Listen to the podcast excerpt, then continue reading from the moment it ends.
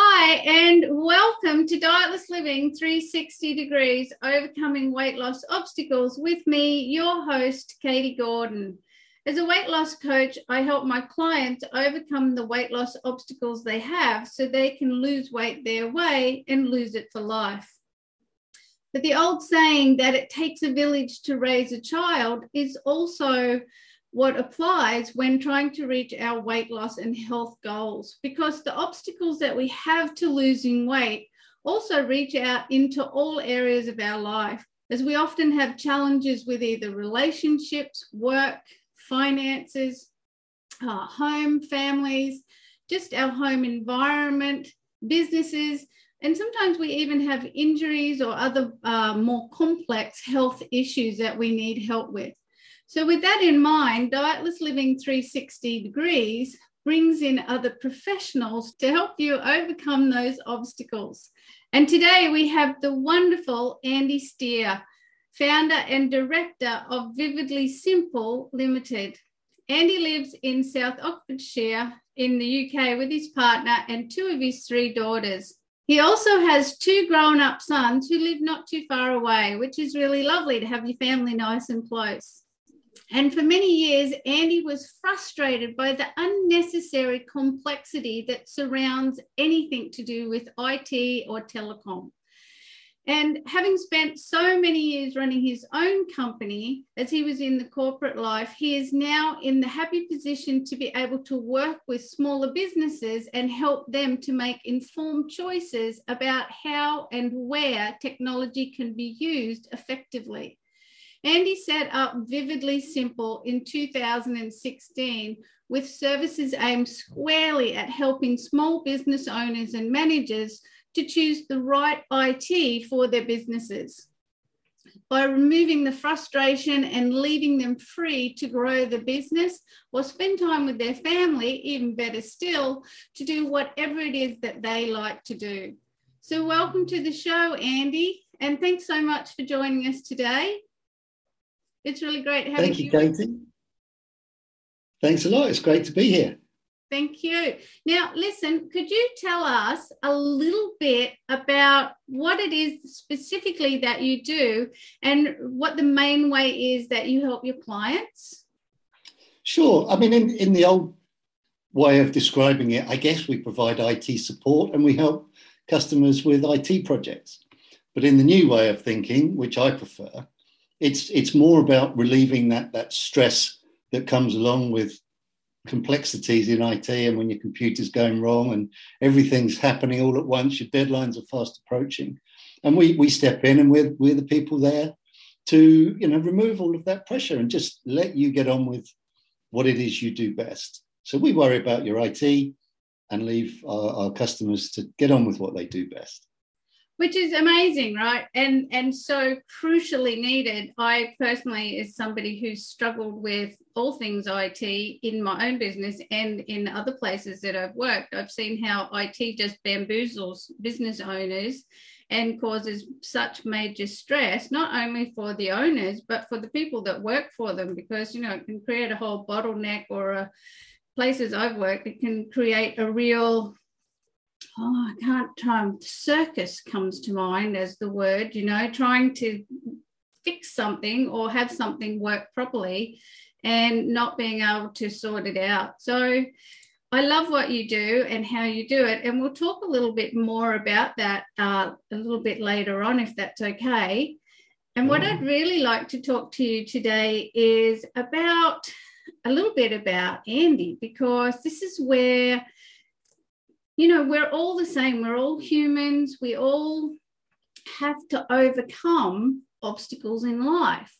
And I think what I love so much about talking to people such as yourself is that when we share our stories, we share with other people some of the great ways that you know they might have uh, learned for overcoming some of the obstacles that they have in their life so, with that in mind, what's one of the greatest hardships that you've had to overcome in your life? And how did you do it? Like what strategies did you use and how did you develop your resilience?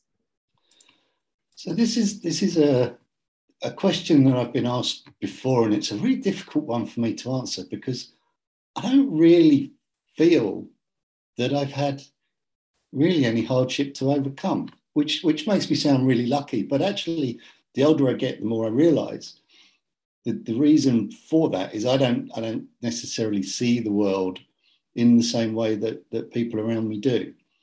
So you know, I've, I've had uh, some hardships around uh, relationship breakups. I've been married a couple of times, and you know, it's it's obviously very difficult at the end of a, a marriage to go through that process of you know everything separating and, and falling apart in some respects. But I I never really saw it as a hardship.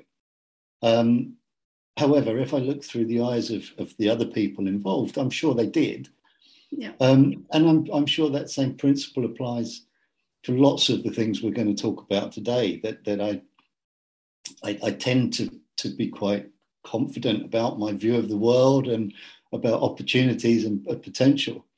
And it's the other people around me that that probably struggle more than I do in these kind of situations. So where did you develop that ability? Or maybe you didn't have to develop it. Maybe you were born with it. But that way to be able to see those challenges in life because they are challenges sure. even if they don't feel so much like a hardship but they are challenges going breaking up in relationships or you know people die in our lives we have things that we have to overcome but to be able to have that really um, sort of a clean view of just accepting that this is what is and moving through the emotional states because it's generally the emotional states that trip us all up and have us doing things that create those hardships for us. How long do we like that as a kid?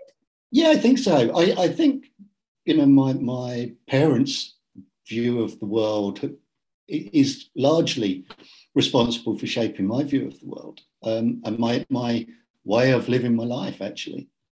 Challenges is a, is a word I'm much more familiar with because I, I've certainly had lots of challenges through my life, but I, I approach challenges with, with sort of enthusiasm generally because they're, they're usually an outcome that I'm really keen to create at the end of it. Yeah. Um, so I, I, tend to be very comfortable in, in understanding what it is I, I, I want to achieve or, or the direction that I want to go in. And then I, I just have this belief in myself or, or whatever it is uh, that there will be a way to get there. Yeah. Um, and you don't necessarily need to know. Uh, this is where I, I think I'm I'm different to most people. I don't need to know what that way is before I embark on the journey, because I, I just know that there there is a way. There will be a way, and I'll, I'll find that way. Whereas a lot of people around me, and I've only realized this in, in sort of slightly later life, a lot of people around me need they need to see the way before they take the first steps. Um, yeah, and it, it's actually been really fascinating to to start to appreciate that. Now I'm sort of middle aged and a little bit more reflective got all that hindsight behind you. Hindsight's such a wonderful thing. But what a yeah. wonderful way to be to just have been able to view your life as challenges because that's all they are and a challenge is like you say it's just a step up isn't it i mean that's the way i see challenges now i don't really use that word hardly anymore it's a step up to somewhere that you want to go and you know that sometimes takes a bit of ingenuity to get there yeah i think of it as it's just change. And, and for me, change is a really good thing. You know, I, I, I like variety. I like things to change. Um, I, it's, it's crazy things. I talk to other people who've lived in the same house for 10 or 15 years. And the longest I've, as an adult, the longest I've ever lived in a house is three and a half years. Oh, really? Because after that, I've experienced it, I've enjoyed it, but now I'd like to, to go and you know, experience it somewhere else, whether it's a bigger house, a smaller house, different, different part of the country. You live, move to different areas? Yeah, not not. I'm not an extensive traveller when it comes to moving home. It's all been within the, the sort of southeast of England broadly. Yeah. Um, to date. But the next move might be a bit more interesting than that. Maybe we'll we'll come to that later on. well, and see, I I can kind of relate to both of those groups of people that you just spoke about because I grew up the house that I was born in. So I was born two weeks after my parents moved to a house in the country of, like in the hinterland of the Gold Coast in southeast Queensland. And I was born two weeks later. And I was still living there at age 25. My parents had moved out and I was renting the home from oh. them. But I had only had a hiatus from living there for a couple of years. And then I hadn't I lived on the Gold Coast until I was 46.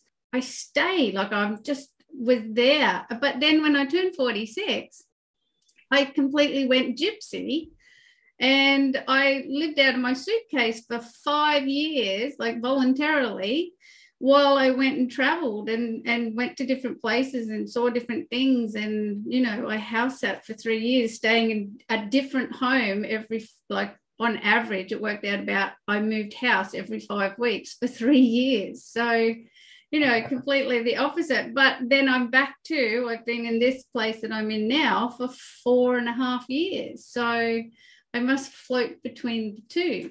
So it's really interesting that you have we did your family move around much when you were a kid? Nope. So my my parents lived in the same house that, that we moved to when I was 11, and they stayed there for 38 years. Oh, wow. And they, they recently moved sort of out into the, the UK countryside a bit, and they've been there for ooh, eight or nine years now. But no, they, they didn't move around very much at all. Oh. I think partly what triggered it is when, when I first bought my property in mid 1980s, it was very much a market where you would buy a property and the value would go up and you could sell it and you could buy a bigger property. And looking back now, that, that's the start of the, the kind of corporate ladder or, or the social ladder that we were all programmed to, to climb at the time. Yeah. Um, so, you know, in, in my early to mid 20s, I, I would move house potentially every 18 months or two years, but from for different reasons, for, for this sort of climbing the, the social status ladder, if you like. Yeah. Um, I just got maybe I just got used to it. Maybe it was always there in me anyway, and it just fitted fitted like the pattern. Do you move yeah.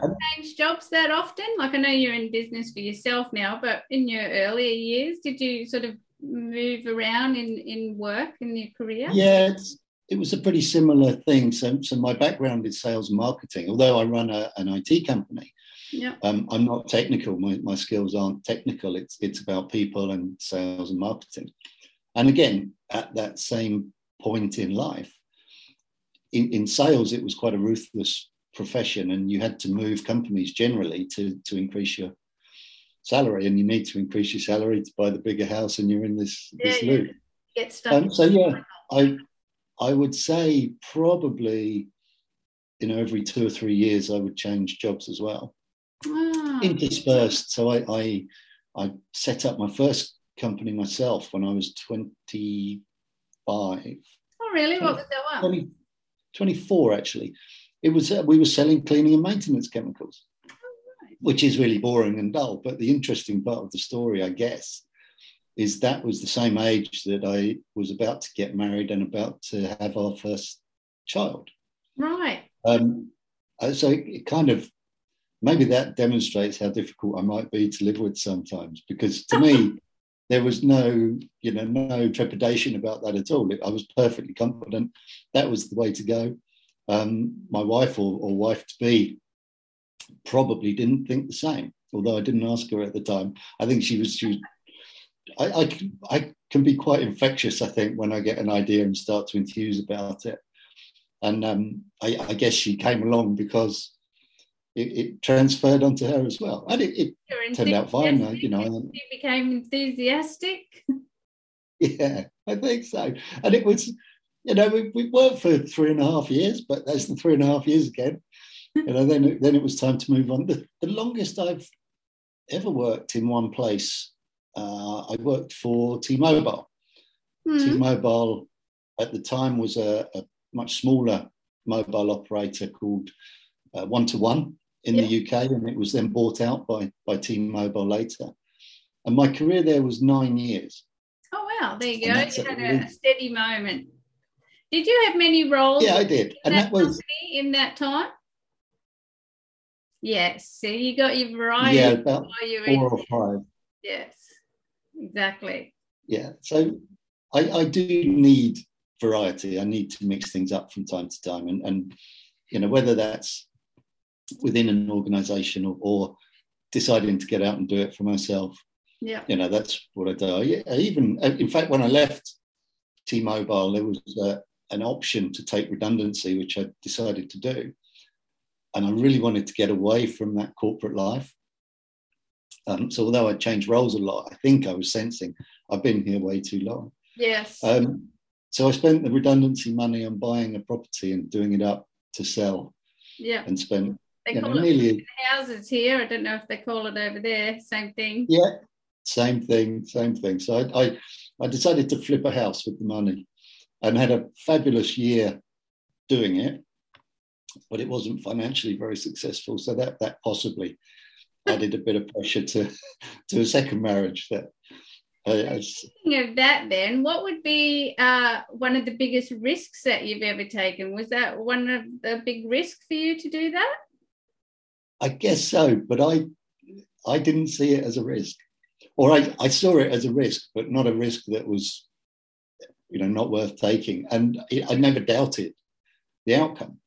Yeah. So you know, when when you when you judge or assess a risk, and you think, you know, there's a very high likelihood of the right outcome here, it, it's much easier yeah. than taking a risk where you're, you're apprehensive and you're not sure. So yeah, that would that would be that would be one of the biggest risks. I think possibly the the biggest risk is yet to come. Really? So I talked. Well, I talked a little yeah. bit earlier about the next house move. Yeah. And I think um, you know my youngest daughter now is 18. She's going off to uni in, in later on this year. And once she's settled in there, my partner and I are, are pretty much free to to do different things that you don't get the chance to do as a kind of active parent of younger children. Um, so I, I, think the next move may well be to Spain or somewhere warmer and sunnier. Well, and of course, that the wet old UK. Yeah, which I know you love the rain, but I'm I'm a sun worshipper. as long as I put my put my cream on, wear my hat, yeah, you were but, just in um, Mallorca. Was it Mallorca? Yeah, I, I, spent a month working from Mallorca. Yeah. And the idea of that. Sorry? What a life.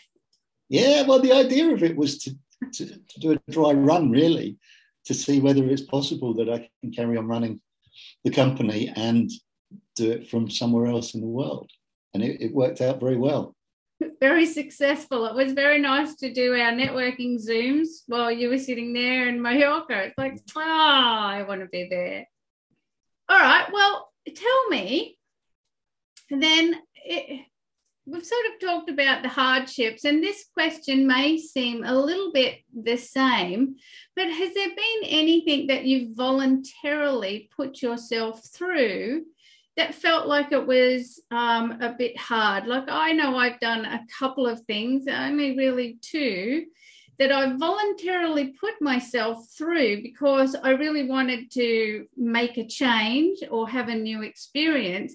But I, when I talk to people about them now, I will say they were the most hardest things I've ever had to go through voluntarily. So does anything come to mind that might fit for you? Not not really. I, I so my the way I challenge myself tends to be business related. Um, so you know the, the closest that I can come to that would be starting up my own company or leaving a well-paid job and doing the um, the house renovation or you know even deciding at, at the age of 50 to start up another company and and you know make that the vehicle that provides for us in the future. Um, so that that's how I challenge myself. Lots of lots of my friends challenge themselves in different ways. Yeah. You know, long endurance cycle rides or climbing up a big a big mountain. But I, I don't feel the need to challenge myself in that way. The, the hardest thing I put myself through voluntarily, and this is going to sound like nothing to most people, was to, to climb the second biggest mountain in the UK. Whether it's actually classed as a mountain or not, I don't know. It's, it's less than a thousand meters. Um, but I decided to do that with some friends, and we we just, you know, set off at about ten o'clock in the morning, and eight and a half hours later, we staggered back after climbing all the way to the top and all the way to the bottom.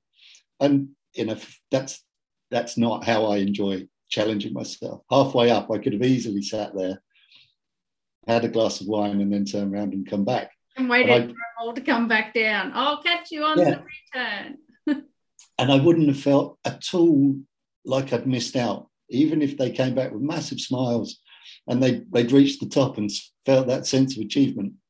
It wouldn't have made any difference to me at all. So, have you ever done any trekking, or did you just do that from a cold start? Like, I mean, it's uh, no, eight hours walking. That's a lot for most people. Yeah. I mean, most people um, do it in less time than that. So we did take a picnic and two bottles of wine in our backpacks. so we weren't rushing up and we weren't rushing we back. And no, um, but I, you know, I, I like to go for a walk around the countryside, but nothing, nothing extreme. And I, I prefer to stroll or amble around and look at what's going on around me rather than head down and you know, route march anywhere. Yeah.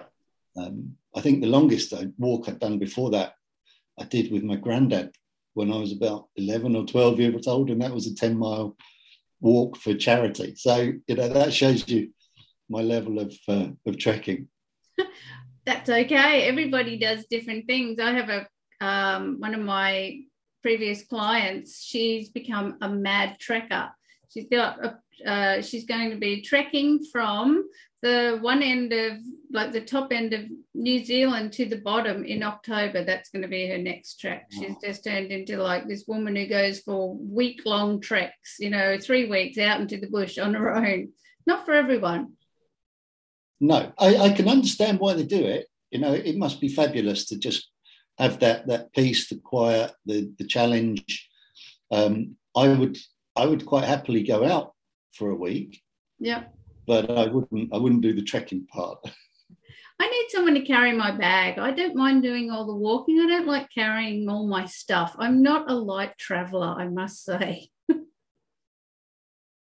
no, nor am I. Nor am I. So, what is it that you do for fun, Andy? For fun, I like um, I like food and drink and traveling. That's my real passion. Food, food is is my real passion. Um, you know, to relax, I'll cook. For fun, I'll, I'll go exploring and find nice restaurants that provide nice food from all around the world. And that's that's where I I've found my thing that I really enjoy. It's tastes and flavors and food and, and cooking. What do you like to cook? Is there a specific style or do you just cook have, like to cook anything? I, I like to cook anything. I, I, watch here in the UK. We have Saturday morning uh, TV cookery shows, mm-hmm. and I tend to watch those, and I get inspired and think, "Oh, I'm going to try that." So we might have that tonight, or you know, tomorrow for lunch, and I sort of slowly build up a bit of a, a repertoire. Your wife must be very back. happy. Do you do all the? Yeah, she's over the moon. Pretty much, yeah so for me, as uh, it's relaxing. For her, it's it's stressful. Yeah, it's a chore. Yeah. However, she's she loves cleaning up, and I'm not so good at tidying up. So it works really well, and it's what keeps the, the children. But yeah, it's it's also what keeps the children coming back to see us from time to time. So they come back for the food, really. come back for dad's cooking. Exactly exactly. Well, that's nice because I really don't do a lot of cooking anymore. I just do really simple food, fast, like, you know, simple and easy and fairly quick to cook. I used to make elaborate food um, and then I outgrew it. So, but I do I remember enjoying making a meal from scratch. I used to like to make Indian food from scratch, you know, blend all your spices and grind them and do all of that. Yeah, I like um, I like a, a mixture. so I like to to do things. I like to have enough time to cook if I'm going to cook. So cooking under pressure is mm. is hmm. not my thing either. Operating under pressure is not really my thing. That's probably why I, I try and avoid it. But um, yeah, when you've got time and you can plan, I'm happy to do a you know something a bit more elaborate. But I, I also I also really appreciate the things that are really fast but really tasty. You know, pastas with a really simple sauce yeah. with the right ingredients can can be just wow tasty, but just take ten or fifteen minutes to create. Yeah. Well, it didn't sound like you're a fan of takeaway food, like you know the basic takeaway stuff. You either go to a nice restaurant or you make some nice food for yourself, which is the way it should be. Yeah, I think I think fast food is is one of the scourges of modern living. To be honest, we we part of the appeal of of the Mediterranean and Southern Europe for me is is still that traditional approach to, to food and to cooking and to ingredients. Yeah. And in the UK, it, it worries me that we're we're less like Southern Europeans and more like Americans. Yeah, and when you look at what's happening in America, you think, yeah, why why would we look at America and choose to follow that route ourselves? Because it looks like it leads to disaster in terms of health and, and you know weight loss and general fitness. So yeah, yeah, maybe that's yeah. part of the reason. I do like the Mediterranean style. In in my house, uh, sitting adventures, I stayed in a 300 year old uh, organic olive farm. I stayed at a, it was sort of a retreat thing, and it, I didn't wasn't a proper solo house sit there, so there was lots of other people there, and we used to pick the olives off the th- of the olive trees were 300 years old. So you're picking olives from a tree that's 300 years old. Then the man pressed all the olives, so all the olive oil that we had was fresh pressed from his trees and we'd pick all the yeah. uh, vegetables and herbs from the garden. And he used to get pasta, not not person for eating pasta, but he used to buy the pasta from the little village. I can't remember the name of the little village that we were near. We were sort of out of anywhere. And it was the best pasta ever, ever, ever that I've had. And possibly because it was covered with this beautiful olive oil from his farm and these organic vegetables straight out of the ground. And it was like the best food I've ever, ever had. And it's, you know, you can't compare it to anything. I've tried to replicate it, you know, many times, and there's just no way. No, it, it's, you know, 80% of it, I think, is down to the ingredients. And if you taste olive oil that is freshly pressed like that, it tastes nothing like the olive oil you buy in a supermarket or, yeah, it's just a, a different level. Yeah yeah, chalk and cheese, isn't it? Exactly, exactly.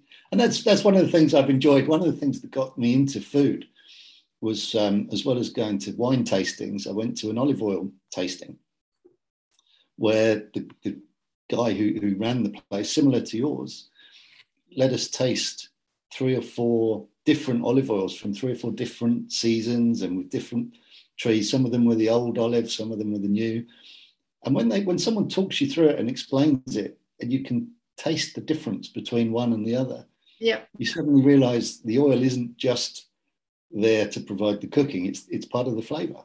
Exactly, it's part of the experience of the food. And you know, when you get the really cloudy, like in Italy, they do the really cloudy oil, so it's it's like the actual proper first mm. pressing. You know, there's so much bits and pieces in there, and it just adds to the flavour and the tastiness of it yeah, that's me on a plate, really.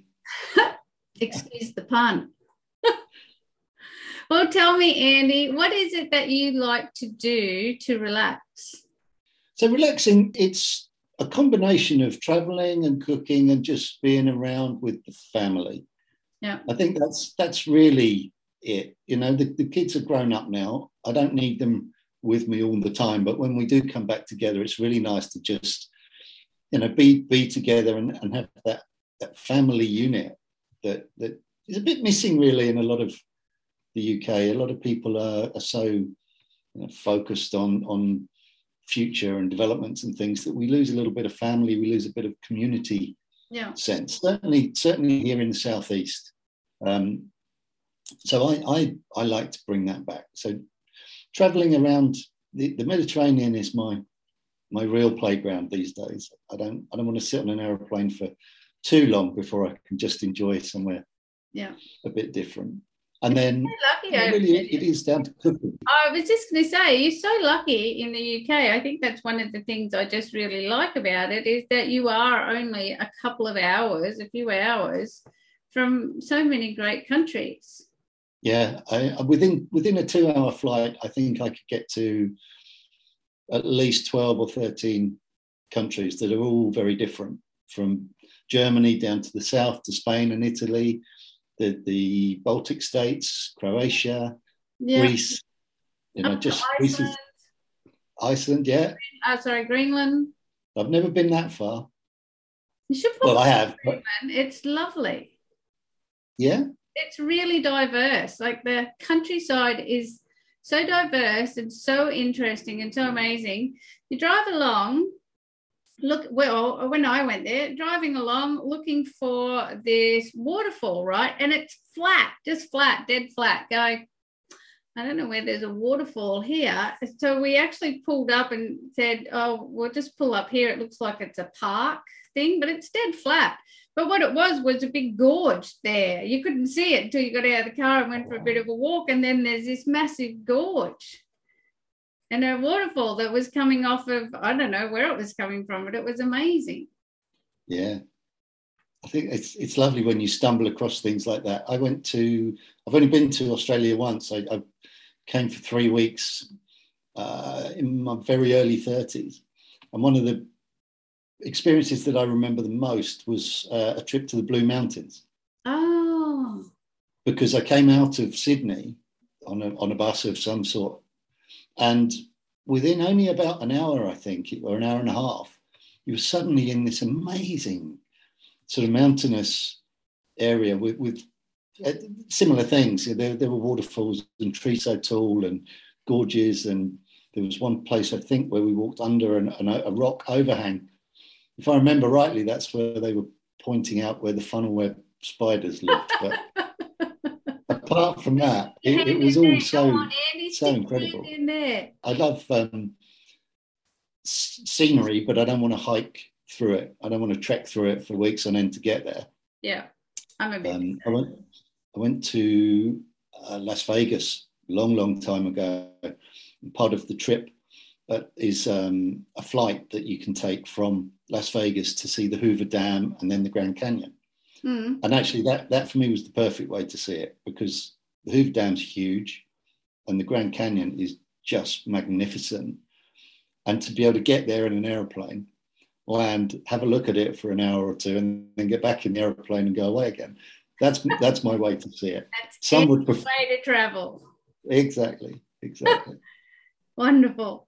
So, Andy, I actually like to find out how people got to be in the businesses that they're in. So, how did your earlier career choices actually lead you where to where you are now with the business? I don't think there's a direct link in terms of the businesses that I've worked in, but it's the the fact that I've been in sales and marketing and it's always been about people that is the common thread throughout my career because once you understand people, you can apply that to to anything. Doesn't matter what. You know, I, I I'm quite good at picking up enough knowledge about uh, an industry or a sector to be able to have a sensible conversation. Yeah. And I have no desire to dig deeper than that and become the expert in any of it. What I what I prefer to be is the expert in, in understanding what it is that, that makes people tick. What what do people want? What is it that's missing in their lives that, that we can provide? That allows us to be successful. And that goes all the way back from when I was selling cleaning and maintenance chemicals to then doing it for myself, even doing up the, the house, so flipping the property. Yeah. I, I felt very confident that I knew what it needed to look like for people to walk through and go, wow, I want to buy this. Um, so yeah, that's that's the common thread. It, it's that experience that has built and built and built over the years of just knowing how important it is to, to understand the customer and what it is that's going to solve their problem or make their life easier. And if you can nail that, then you're you're 80% of the way there, I think. After that, you've just got to be a, you know someone that they're reasonably happy to spend a bit of time with and talk to. Yeah. So, what motivated you to stick with Vividly Simple? I think this goes back to, to the fact that I really do enjoy a challenge. This is what I love doing. Um, I wake up in the morning and I'm, I'm excited still, five years on, about what today is going to bring and how we're going to develop and build this, this company into something bigger and better and how it's going to become the, the vehicle to support my future. Yeah. You know, we've we've just come through two years of, of a pandemic, which was for, for many people an absolute disaster. Um, for me, less so. There, there was a, a, really challenging few days when we all went into lockdown and you could see around the world everything was starting to close down. Yeah. But that for me represented another challenge to say, okay, what is it? We, people need IT. We're all going to be working from home. People need IT. How are we going to change what we do to make sure that we're delivering it and make sure we get through this this pandemic phase? So you know you, you adjust your expectations. Every day is a little bit different, but every day you've got this this constant change, which I think between us we've identified is, is one of the things that drives me on. Yes, you do like the variety and the challenge. That's me. Um, okay, so where can people find you if they want to know more about your business and how you can help them, Andy? So the best thing to do is find us on the website first. It's www.vividlysimple.com mm-hmm. or drop me an email. My email address is andy at vividlysimple.com. Yep. Or you can do it the old fashioned way and give us a call. My number is the UK, which is plus four four. Yep. 118 304 3194. Awesome. And we'll include those um, at the end of this uh, podcast as well. We'll pop them up for people so that they can see them. So, thanks again for coming on the show today, Andy. It's been such a great pleasure talking with you. And thank you for sharing so much about yourself. I really enjoyed the conversation. And, you know, it's always so hard to say goodbye. So, to all you wonderful viewers out there, please make sure that you subscribe to this channel and leave us a comment below and let us know what you found valuable about our conversation today and what was it that you found or resonated with Andy? Was it his travel? Perhaps it was his cooking. Um, and maybe was there something that we talked about today that will help you to overcome an obstacle that you're currently facing? So thanks again for watching. And if you've enjoyed the show, please do leave us a comment, give us a thumbs up, and subscribe to the channel and share with a friend. And thanks again, Andy, for being here. It's been wonderful. And we'll all say goodbye now. My pleasure. Take care, Katie. Thank you. Bye for now.